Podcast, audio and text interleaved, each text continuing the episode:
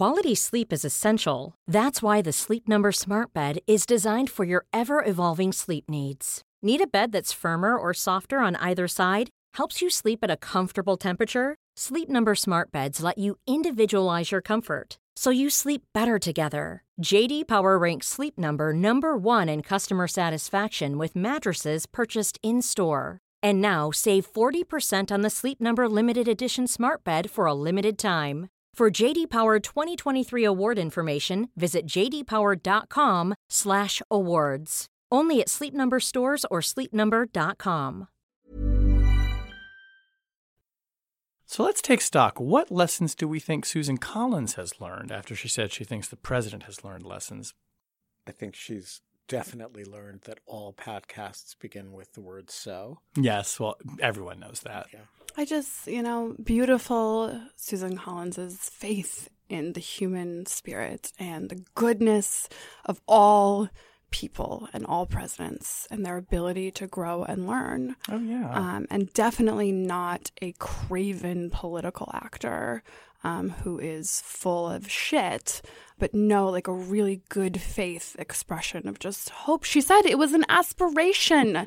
she we was ever- saying she hoped he learned. Have we ever gone that little time before getting the explicit rating? oh, for sure. For okay, sure. Just just checking. Hope springs eternal, though, right? It's, it's so it's so optimistic of you, Susan Collins. I Well. think we've all learned yet another lesson about who you are. Her deep optimism down. is unbound. I will say she's on Twitter. She's been talking about how nearly 40% of Maine deer ticks tested positive for Lyme disease in 2019. Yeah, so it's- this is a woman who has her finger on the pulse of the real issues facing America today. Hey, tick-borne illnesses are a big problem in Maine. I hope those ticks learn a lesson. Maybe she's subtweeting Trump. Tick, tick, tick, tick, tick.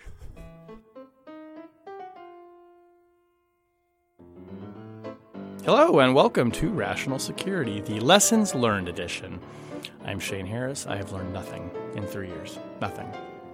Unteachable. I'm unteachable, irredeemable, inflexible. I believe in learning lessons. I believe that the human mind has a capacity for adaptation. I believe that next Capacity. time Lucy's gonna hold that football and Charlie Brown's gonna give it a little kick. I do wonder if Susan Collins, when she gave that comment in the interview, was just thinking in her head, like, you know, ooh, could I take that back? Yeah, I have a feeling that was one she regretted Yeah. almost immediately. Almost she, immediately she as soon backed as off you it say within it. She did. 12 hours. She Yes, did. It's going to be on her tombstone now. I am here in the new jungle studio with my good friends Ben Wittes, Susan Hennessy, and Quinta Jurecic. Hi, everybody. Yo. Hi. Quinta, thank you for jumping in and joining us. Always a pleasure. It's a week. It's a week. It's Trump unbound. When Quin- was Trump ever bound? Yeah, there's they're the restrained Trump weeks, like you know. uh Sorry, I'm not thinking of one. But then, then there are the the you know particularly unrestrained Trump weeks, and this would be one of those. All right. Well, we're gonna get Is into it the record breaking one though? Uh, I don't know. I think it's just notable that it's coming after impeachment and this sort of like hopeful moment. Because I think the one where you fire the FBI director, boast about it to the Russians, and spill classified information in the Oval Office to the Russian foreign minister, that one's still big right week. up don't there. don't encourage him to try to top that. I think the hashtag response to Susan Collins is psych. Just kidding. Yeah, just kidding. On the podcast this week, four prosecutors step down from the Roger Stone case after the Justice Department contradicts their sentencing recommendation.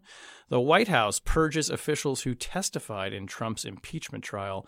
And the Justice Department is taking a look at Rudy Giuliani's investigation into the Bidens. They've set up a process for it. Yeah, it's a process. Did you know like Rudy Giuliani apparently has a podcast? Have you heard Yeah. this? Yeah. I think it's sponsored by Cigar Aficionado magazine. Yeah, so he has a Really? podcast. I think it may only be available on YouTube. I think it's a video it was- podcast, which is not a yeah, so you can only watch it not a podcast. on YouTube, and it's just Rudy Giuliani looking into the camera and speaking at you and waving a cigar. And it's called Common Sense. Yes, yeah, and I think think we right. should we should like cross promote it between like Really? we yeah we should have like We would love to have Rudy Giuliani. we can as a have Rudy. Giuliani on Rational Security and he can invite us on Common Sense. Could and- Cigar Aficionado also sponsor this podcast? Because I'll take it.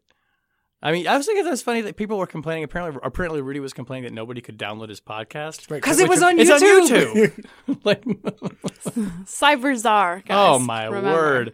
All right, let's get into it first with uh, the news from kind of really overnight, I guess. Um, so f- the four prosecutors on the Roger Stone case have stepped down ahead of sentencing after Main Justice reversed or essentially walked back their sentencing recommend- recommendation to the judge that Stone should get seven to nine years uh, for his uh, for his crimes, which included obstructing Congress and interfering with an investigation.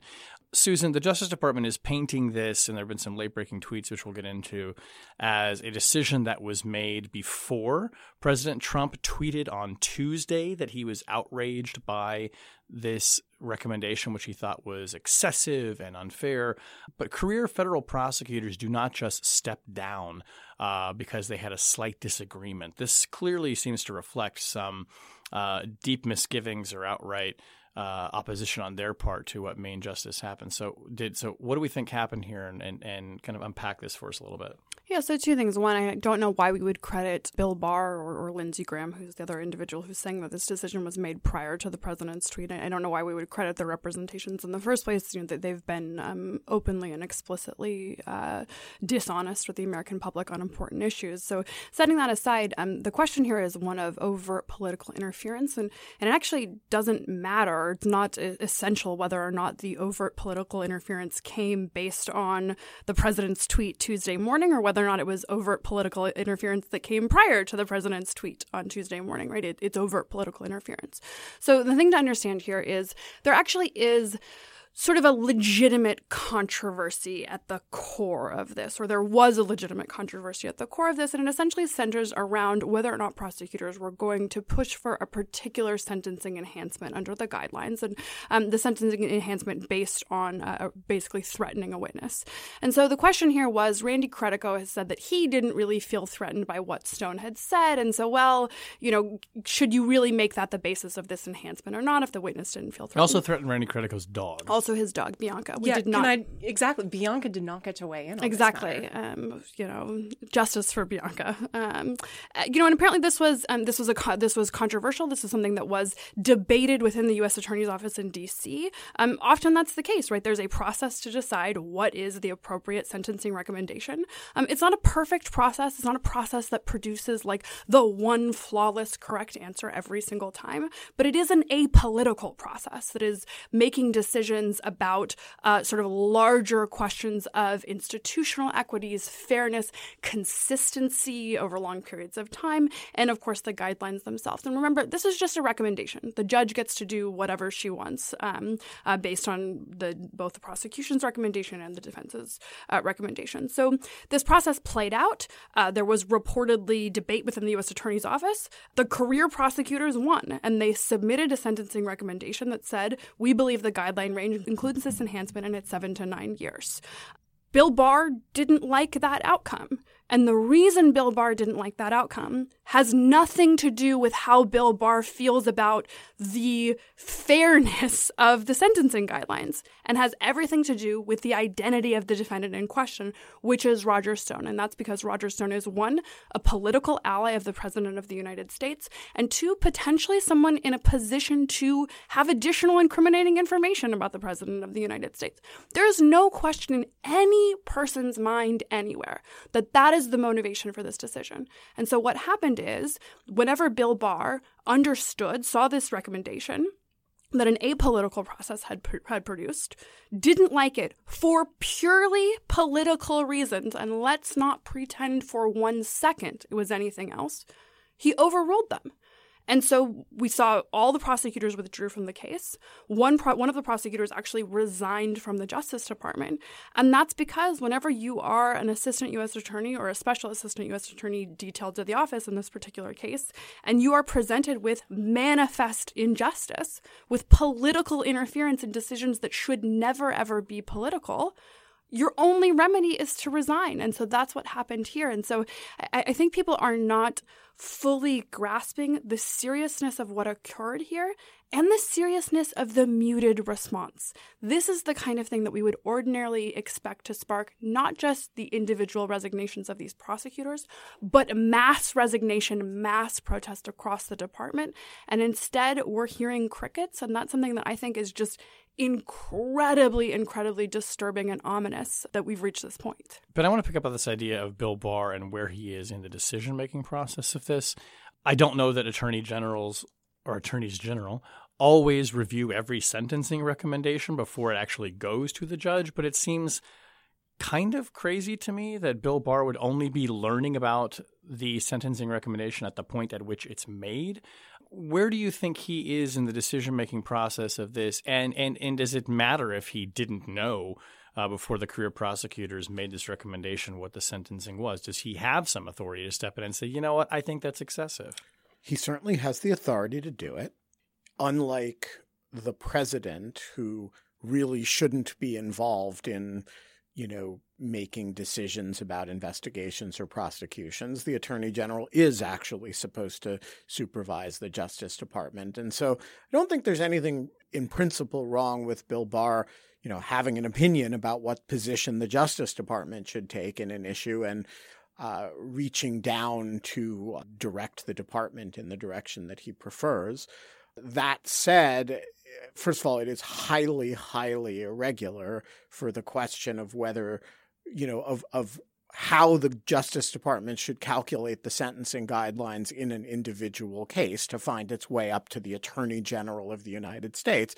Remember, this is uh, being prosecuted by the U.S. Attorney's Office. It's not even in main justice. And so for this to be at a level that the Attorney General is personally involved is itself very peculiar.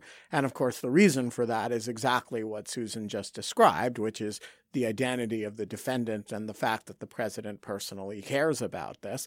This is also, of course, something that Barr appears to have done in the Flynn case, also on you know, what the department should recommend vis a vis sentencing. And so, look, I don't think there's anything in principle wrong with the attorney general supervising cases at this level. It's very weird. And when that's happening, you have to ask why it's happening. And of course, the reason it's happening is where the impropriety comes in, right? Where, you know, if the attorney general were reaching down because you know, they had a policy of not recommending certain things in, for example, a certain class of drug cases. And, you know, he was concerned that lawyers were not following that. And so he ordered uh, an adjustment, for example, at that level. You would look at it and say that's a policy issue. That's, that's a, a perfectly reasonable exercise of maybe micromanaging but but a perfectly reasonable exercise of his authority.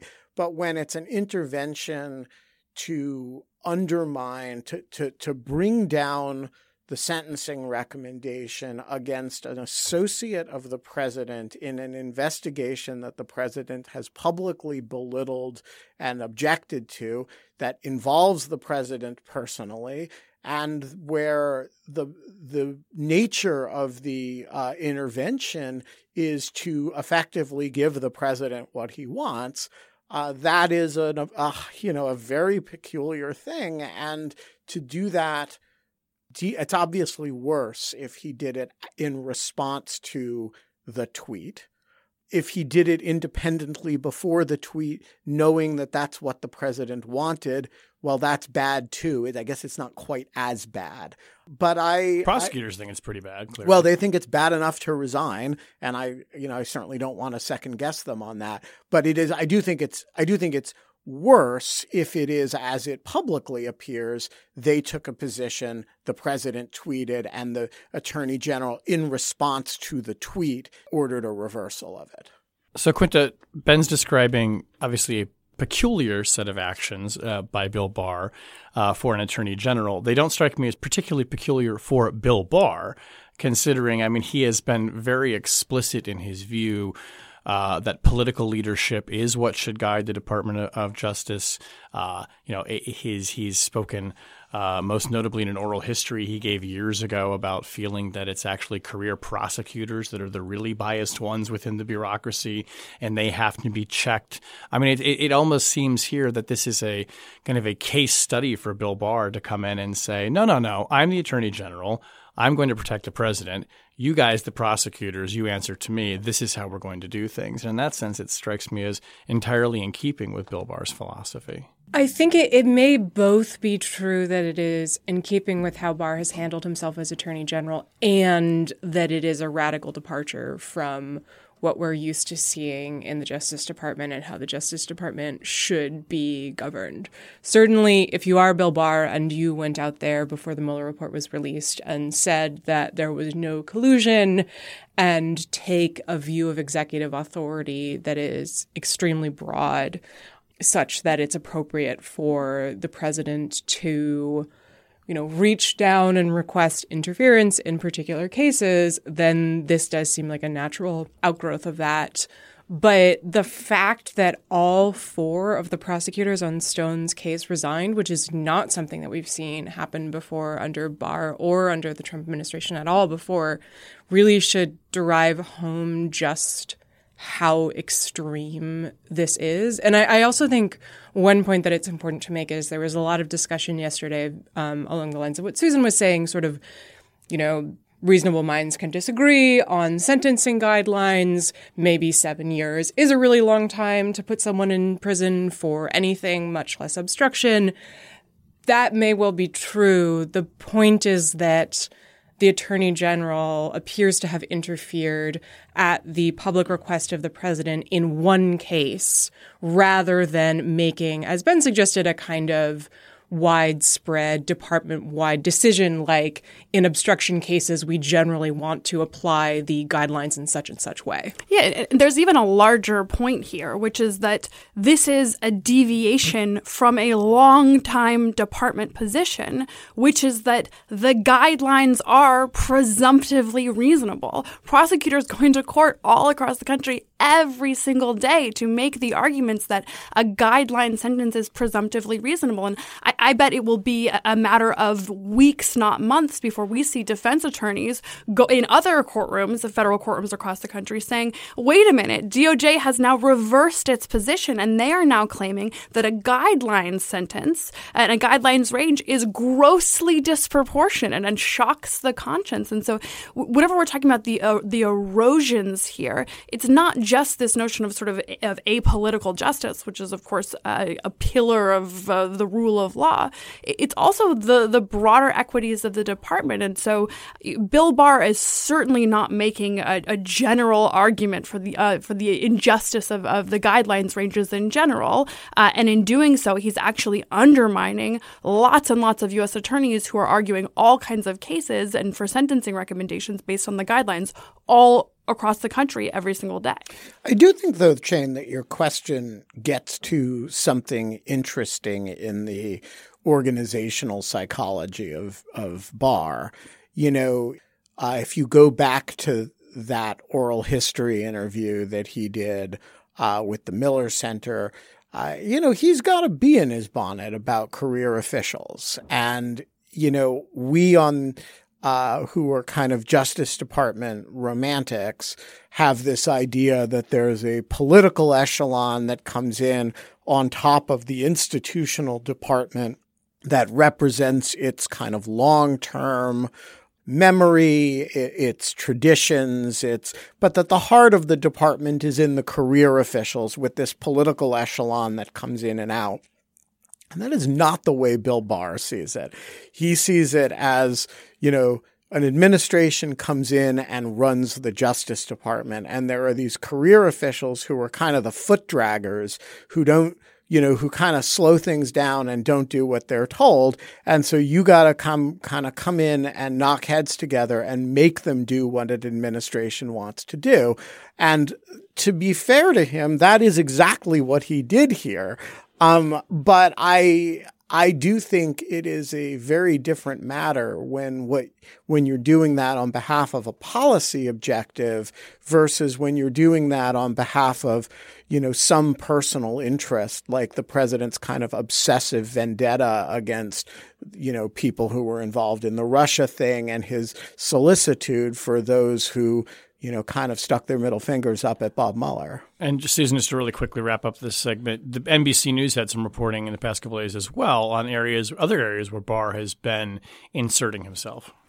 Yeah, so um, this this sort of NBC report, which um, which was kind of building on uh, on the reporting related to Roger Stone, um, I think was the first time we've seen reporting um, uh, that senior Justice Department officials have been that this has actually been a pattern that senior Justice Department officials were also involved in uh, the rather strange uh, sort of about face in uh, on uh, related to Michael Flynn's sentencing. That instead of the DOJ had been previously asking for six months, which was already viewed as a rather lenient sentence, um, and then sort of abruptly changed their tune and said, no, no, no, we think probation is fine. Um, reported now, NBC is saying that there uh, there was senior Justice Department officials interfering in that case, um, and that also they're suggesting that um, the removal of Jody Liu at uh, as the U.S. Attorney for D.C.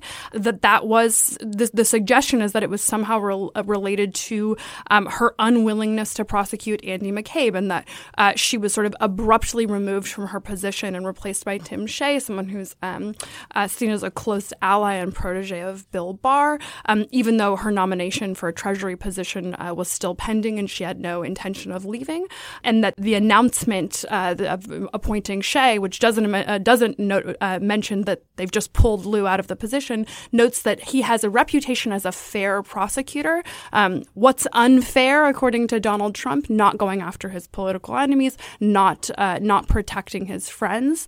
Um, Liu's nomination was also abruptly uh, canned uh, right after the, the Stone prosecutors resigned, presumably so that she wouldn't be called to testify later this week. Um, so I, I, think that we're now seeing reporting that this is not a one-off thing. This is a this is a pattern of political interference, and it's something that is um, deeply corrosive and dangerous. And um, this is something people should really, really be freaking out about right now. And it's not getting uh, nearly enough pushback uh, that it deserves. We can talk about why in a little bit, maybe in the next segment here too. So, continuing on the theme of purges, we can call it a purge, sure. Uh, ben. Uh, so the White House has pushed out. Now we can debate about whether pushed out or he was about to resign and they just showed him the door early. We'll go back to his post. Alexander Vindman, who of course uh, was on the NSC staff and testified about his knowledge of the president's interactions with Ukraine.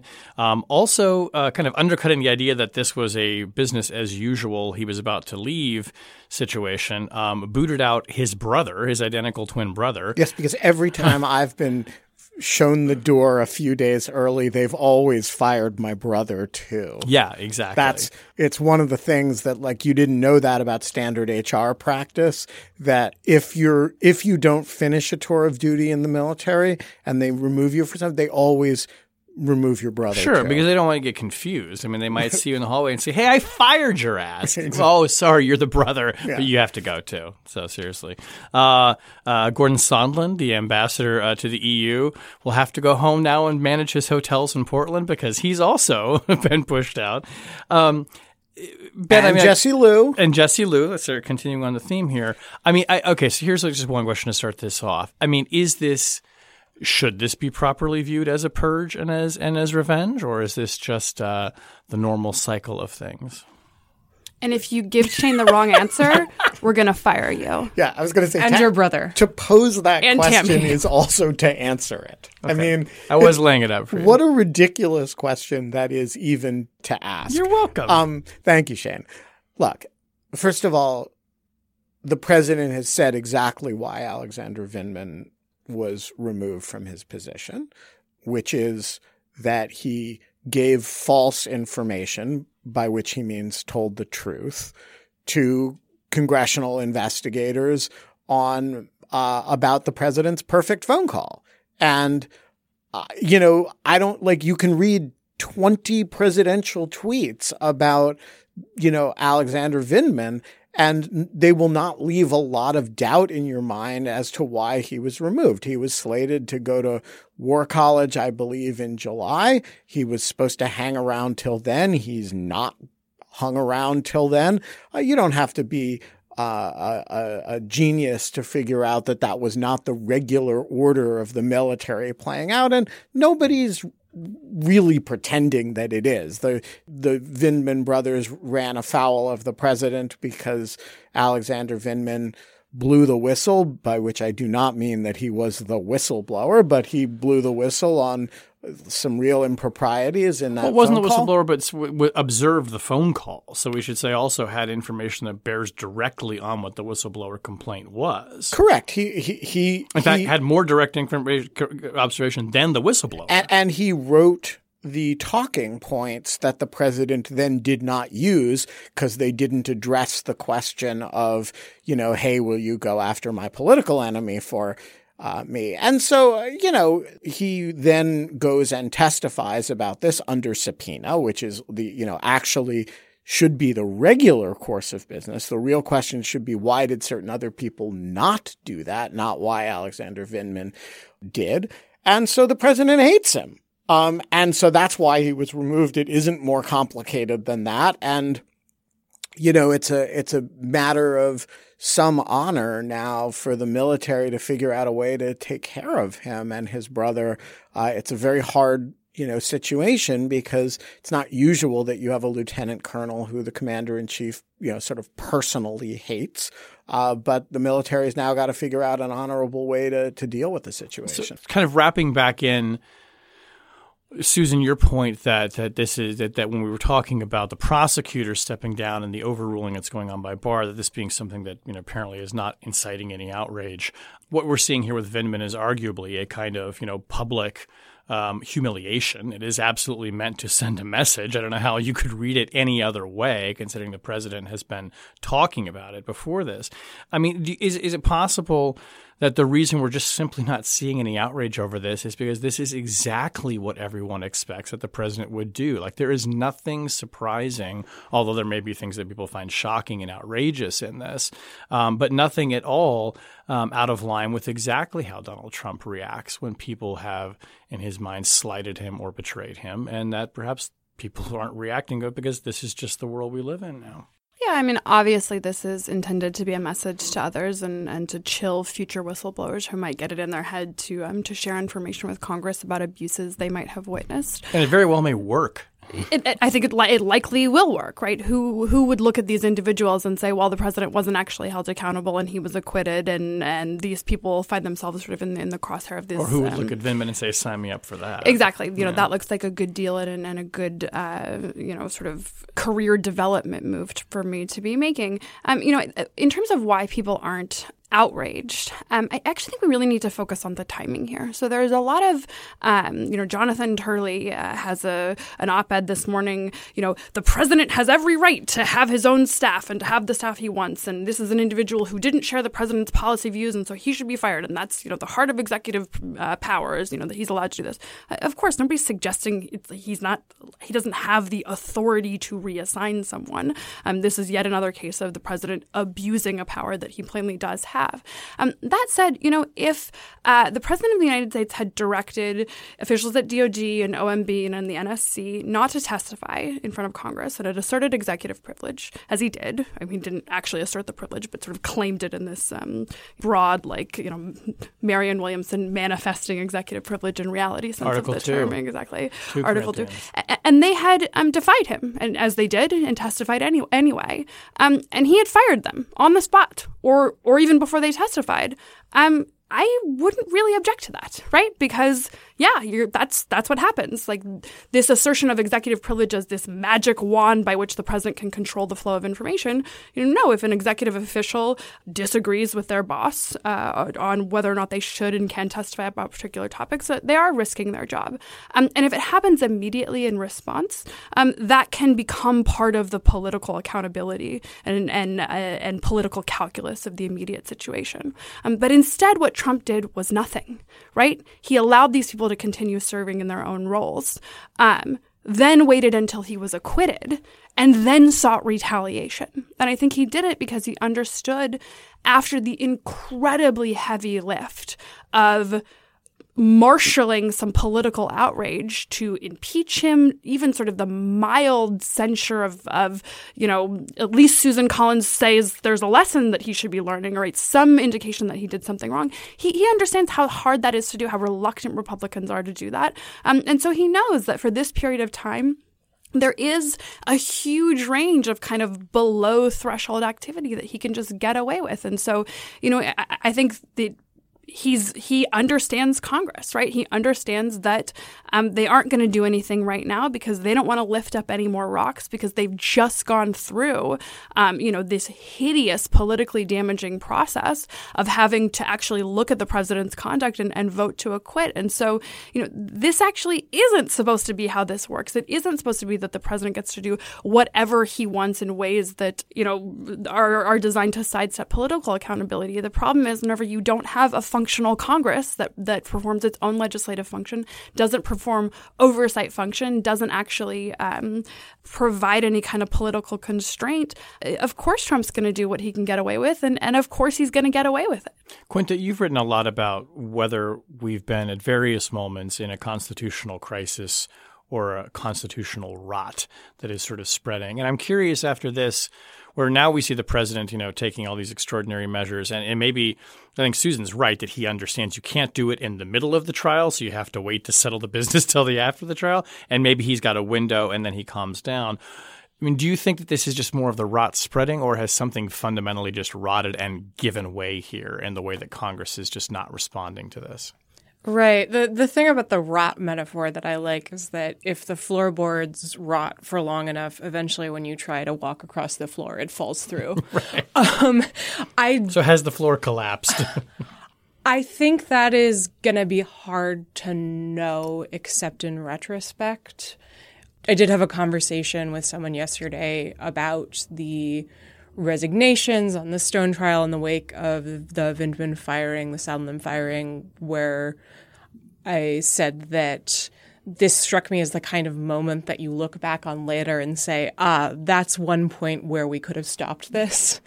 Um, but I don't know where this road goes. I will say, just for a little more context, so the idea of constitutional decay is not necessarily, you know, one moment of clear crisis where everyone is running around panicked, but rather a sort of slow process by which people act out the structure of the Constitution and nominally adhere to the text, but don't really believe in or act out the underlying principles. And I actually think that the example of a president directly interfering in the sentencing hearing of a former associate is a great example of that. He can do it.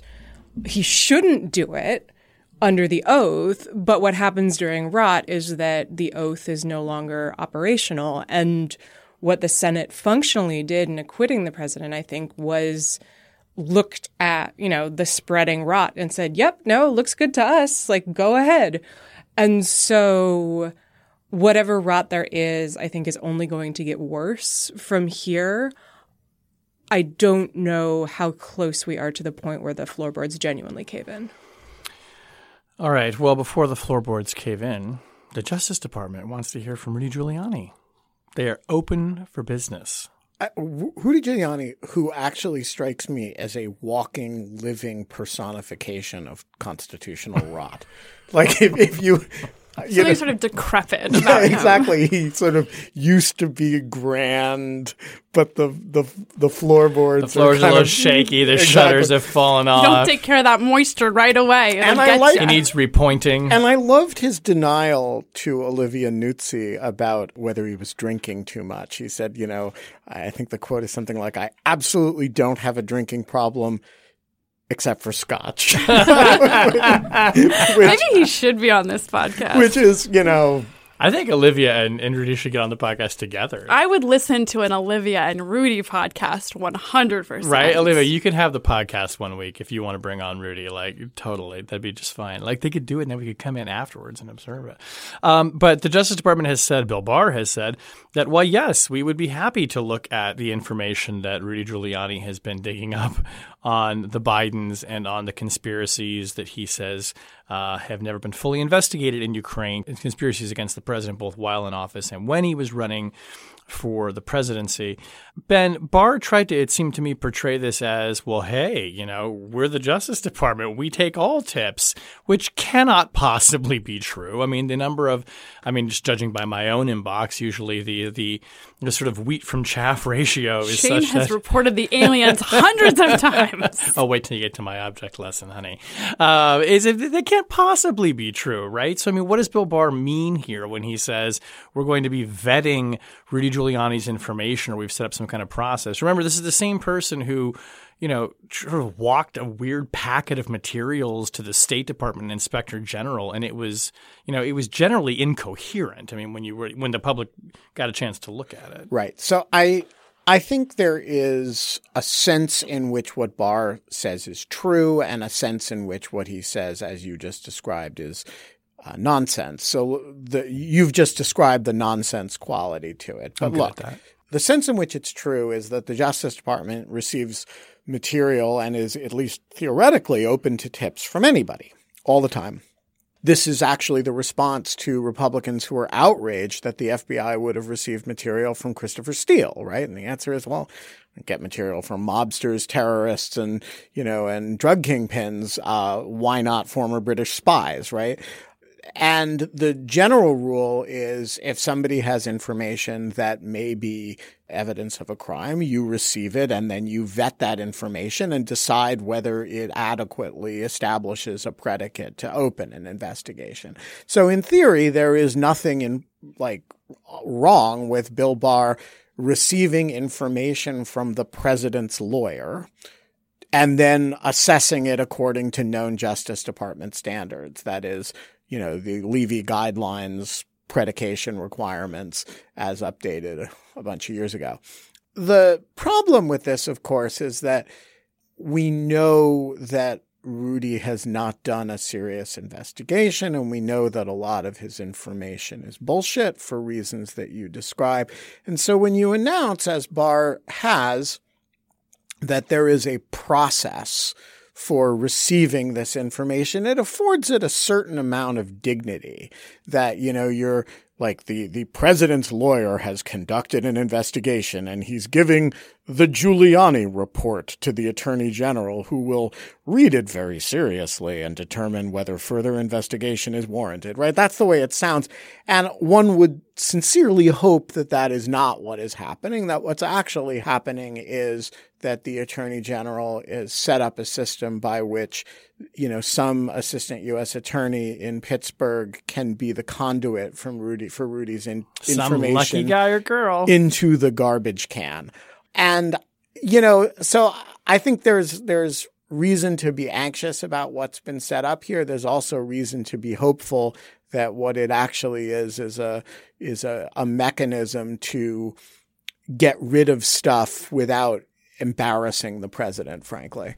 Yeah, so we were debating sort of this exact point yesterday whenever uh, this news or i guess two days ago um, whenever this news sort of first came out of like what is what does it mean? And is there a non-nefarious explanation? And is there a bad one? And what are sort of the range of possibilities? And i do think there's one thing sort of worth noting about where we are.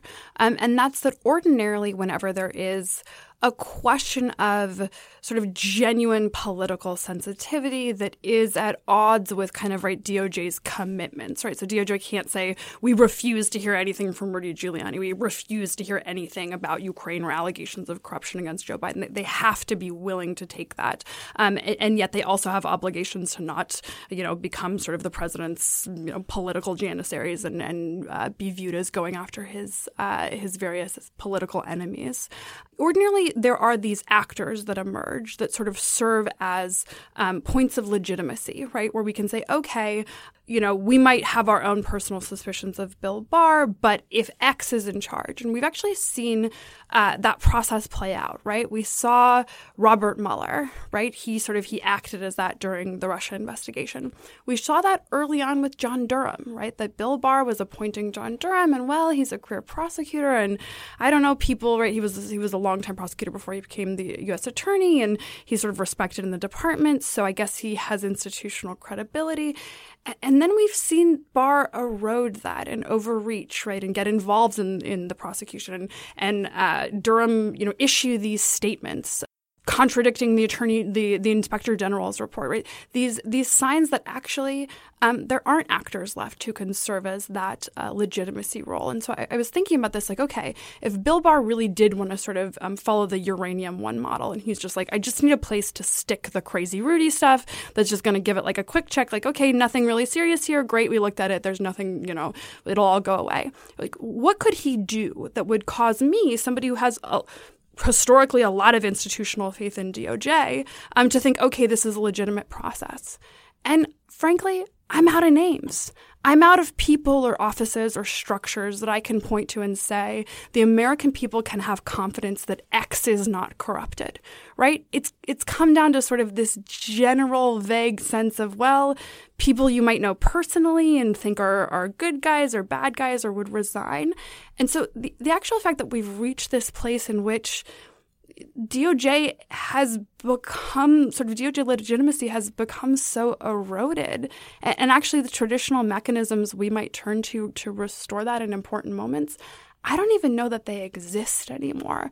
And I actually think that's um, like we should take a step back and think about what that means, what about that, what that means for expectations of the department moving forward, what it means for the next six to eight months, what it means if Donald Trump is reelected. Um, because it is one moment that really hit me that even if Donald Trump is voted out of office, um, the work of restoring the integrity of the department is enormous. And even somebody who wanted to begin that endeavor in good faith I don't even know where I would tell them to start at this point. And so we'll have to save that conversation hopefully for a later day. Um, but it, it, was a um, a moment in which I, I, guess I hadn't realized how how bad things had gotten uh, until we found ourselves facing yet another sort of DOJ legitimacy crisis or, or potential one. Quinta, just as a last question, you know, Rudy in his crusade to have these investigations conducted. You know, arguably, uh, you could say he was doing this in part to defend the president, to help the president. You could say he was doing it to wound Joe Biden. Uh, Donald Trump's been acquitted. Joe Biden is sucking wind, and his campaign might be on life support. We'll see how he does in South Carolina. So, one question this raises, I think, is you know what gives Rudy? Like you won, why are you still, unless you are just that deeply concerned about corruption in Ukraine? Excuse me. One retort to that might be, well, what is Rudy Giuliani getting out of this? I mean, is he who's paying Rudy Giuliani? He was on this mission a long time ago. I mean, it seems like the more that Rudy pursues this, he continues to raise questions about his motives.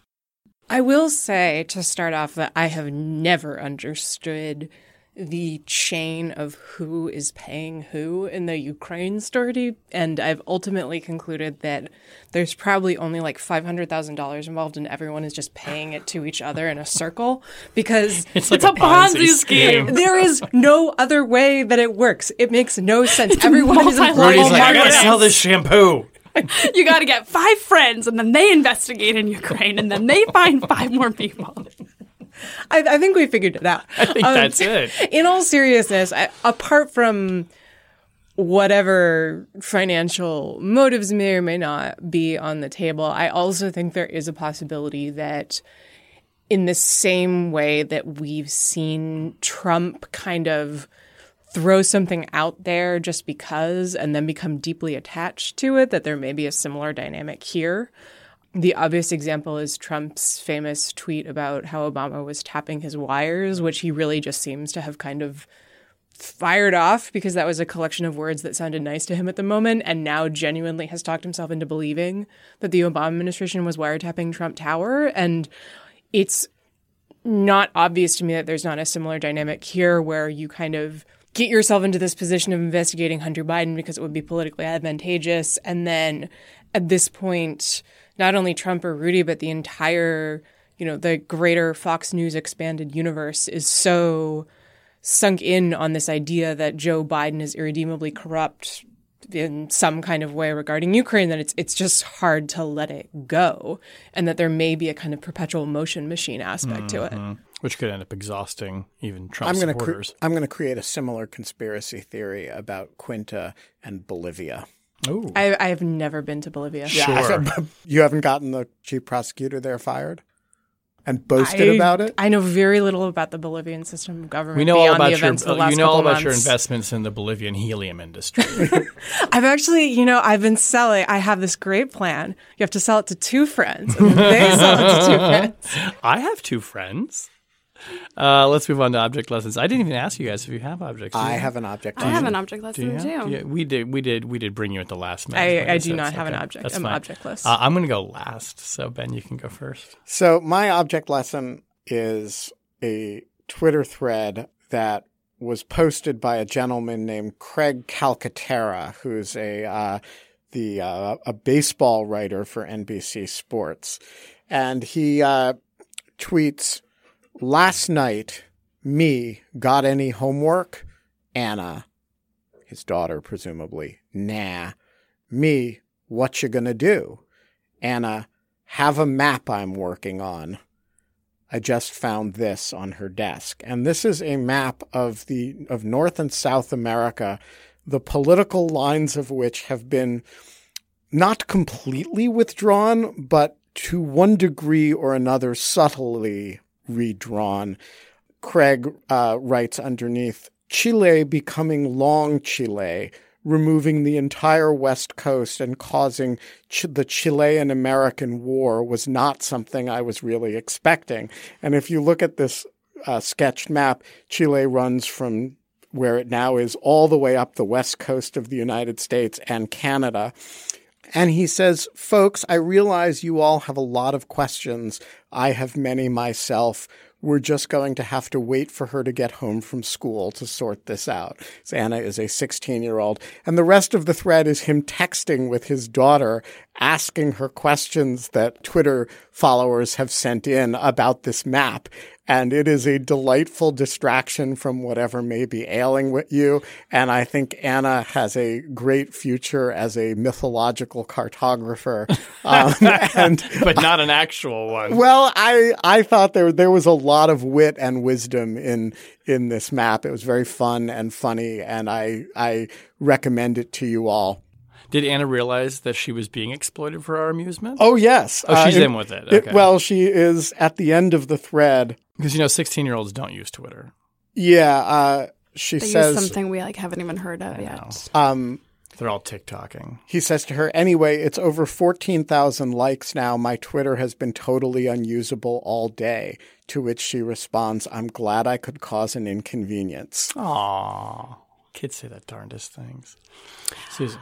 So my object lesson is also a little bit of a distraction, um, and it is an article from the Washington Post um, by one Greg Miller. Um, Never the heard of him. title is "The Intelligence Coup of the Century," um, and this is I don't want to sort of overly give it away, but it is a long form piece about the CIA's reported alleged involvement in ownership of uh, of a, uh, a company that manufactured encryption devices that were used all over the world. Um, this has been a story that um, the pieces of which, sort of small pieces of which, have actually been in public for a long time, um, really since sort of the early 90s. And um, it's been kind of a, an intelligence community um, uh, mystery that uh, a couple different people have sort of tried to uh, to get their arms around and sort of tell this story. And um, uh, Greg Miller, I think, has um, finally kind of cracked the case of, of exactly what says the happened. former and, NSA um. I have no personal knowledge. Um, Sure.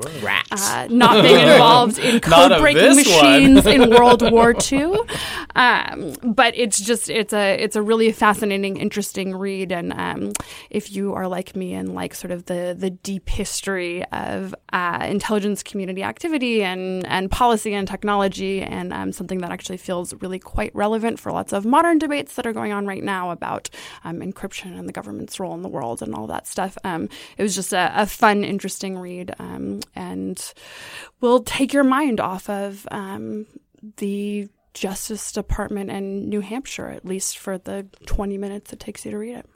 So I have an object lesson as well that will take your mind off some things and perhaps cause you to fixate on others. Uh, so there are these things in deep space called fast radio bursts, or FRBs, that astronomers occasionally observe. And essentially, these are exactly what they sound like. They are fast bursts of radio waves, of energy, uh, often very, very fast. And one of their distinguishing characteristics is that they kind of flash or sort of belch out in the cosmos and are never seen again. Uh, and they clearly seem to not repeat with any frequency or irregularity, or regularity until now. So, astronomers with the Canadian Hydrogen Intensity Mapping Experiment, or CHIME, Sounds like a real thing. Go right, on. not the acapella Sounds group official. Georgetown, has found an FRB that repeats and repeats every 16.35 days. So it is repeating regularly. Now, there was this movie called Contact with Jodie Foster where they also saw a repeating, regularly occurring radio signal coming from the space. There are also these things called planets that rotate and, you know, stars that orbit on regular rotations. and beings live on planets. So is wh- what you're saying is that the aliens are coming to put Yes, us out of our misery, yes, of our misery. I This is welcome signal. it at this can, point. can, we, can we put them in charge of the Justice Department? y'all can't come quickly enough. Uh, but this is a fascinating story. We'll link to it in the show page. Uh, but yes, this is an FRB every 16.35 days. Now, to be clear, Can we call them frubs? the Frubs, sure. And actually, this one has a name. I'll, I'll tell it to you. I don't know if I'm reading this correctly, but the name is 180916.J0158 plus 65. It really rolls off the tongue. Right? Exactly. We're just going to call it 8J, whatever. Uh, but yes, this has been quite a quite a breakthrough, actually. Uh, that they're actually seeing one of these emit on a regular frequency. To Ben's point, it very well may be a planet or some kind of body that is turning towards the Earth every 16.35 days, and that's when you're seeing it. Uh, it raises questions about whether we're only seeing this because the equipment can see it better now than old equipment. So maybe some of these previous FRBs actually do repeat, or you know, this is the message being sent now. Get your shit together. The time has come. 16.3 days from now. 16.35. 16.35. They're waiting days. at Super Tuesday just to see how this goes. hedging their bets. I will They're say, like, all right, If forget Pete it. Buttigieg you doesn't enough win. of a chance. We're done here. the day that Buttigieg pulls out, the signal just stops. Yeah, exactly. Um, it is also 500 million light years away. Well, so, that was my question: is how long it was going to take yeah, them to get here? It's entirely possible this thing has been just you know So- dead for half a So billion actually, years. it's been talking half a billion. well, it's been, it took it, it took half a billion light years for the signal to get here. Yeah. yes. So it took. If it took, that means they were trying to communicate with trilobites. they are super late Yeah, to the, party. the- yeah, and look what happened to the trilobites. if we pick up, who hey, hello, like, my them. God, this is the wrong number. It's also fascinating that we've recorded a whole podcast. Somehow we managed to do it every week. Rational Security is, of course, a production of Lawfare. You can find our show page at lawfareblog.com. You can find 1809160.J0158 point plus 65 challenge coins at ferb lawfareblog dot space store. What, do you have a tweet you want to share? No, that's all. I, okay, sorry. I don't even have a funny joke to riff off of the Lawfare store. You can follow us at at RATL Security. You can follow us as well on Facebook. Whenever you download the podcast, please be sure to leave a rating and a review. That really helps us out and helps other people find the show, even ones who are 500 million light years away. They you can get a Trump, a uh, Shane branded tinfoil hat Yes. at the Lawfare store as well. Hey, listen, you can. I have. I'm not wearing my alien socks today, but we could sell those on the. Law. I'm wearing store Wild and make socks. a mint. I'm wearing sharks. Yeah? Yeah. I'm wearing like wild rumpus socks. Oh, that's nice. Um, our audio engineers this week are Hadley Baker and Elliot Setzer. The show is edited and produced, or actually just produced and edited, or edited and produced, both. Yeah, a bit, bit of both. Bit of both. By Jen Patja Howell. Music this week by Susan Collins in her stirring rendition of Aerosmith's Dream On. I like it. She's just listening to it on repeat. With Sophia Yan, ready to play us out. On behalf of my good friends Ben Wittes, Susan Hennessey, and Quinta Jurecic, I'm Shane Harris. We'll talk to you next week. Bye bye.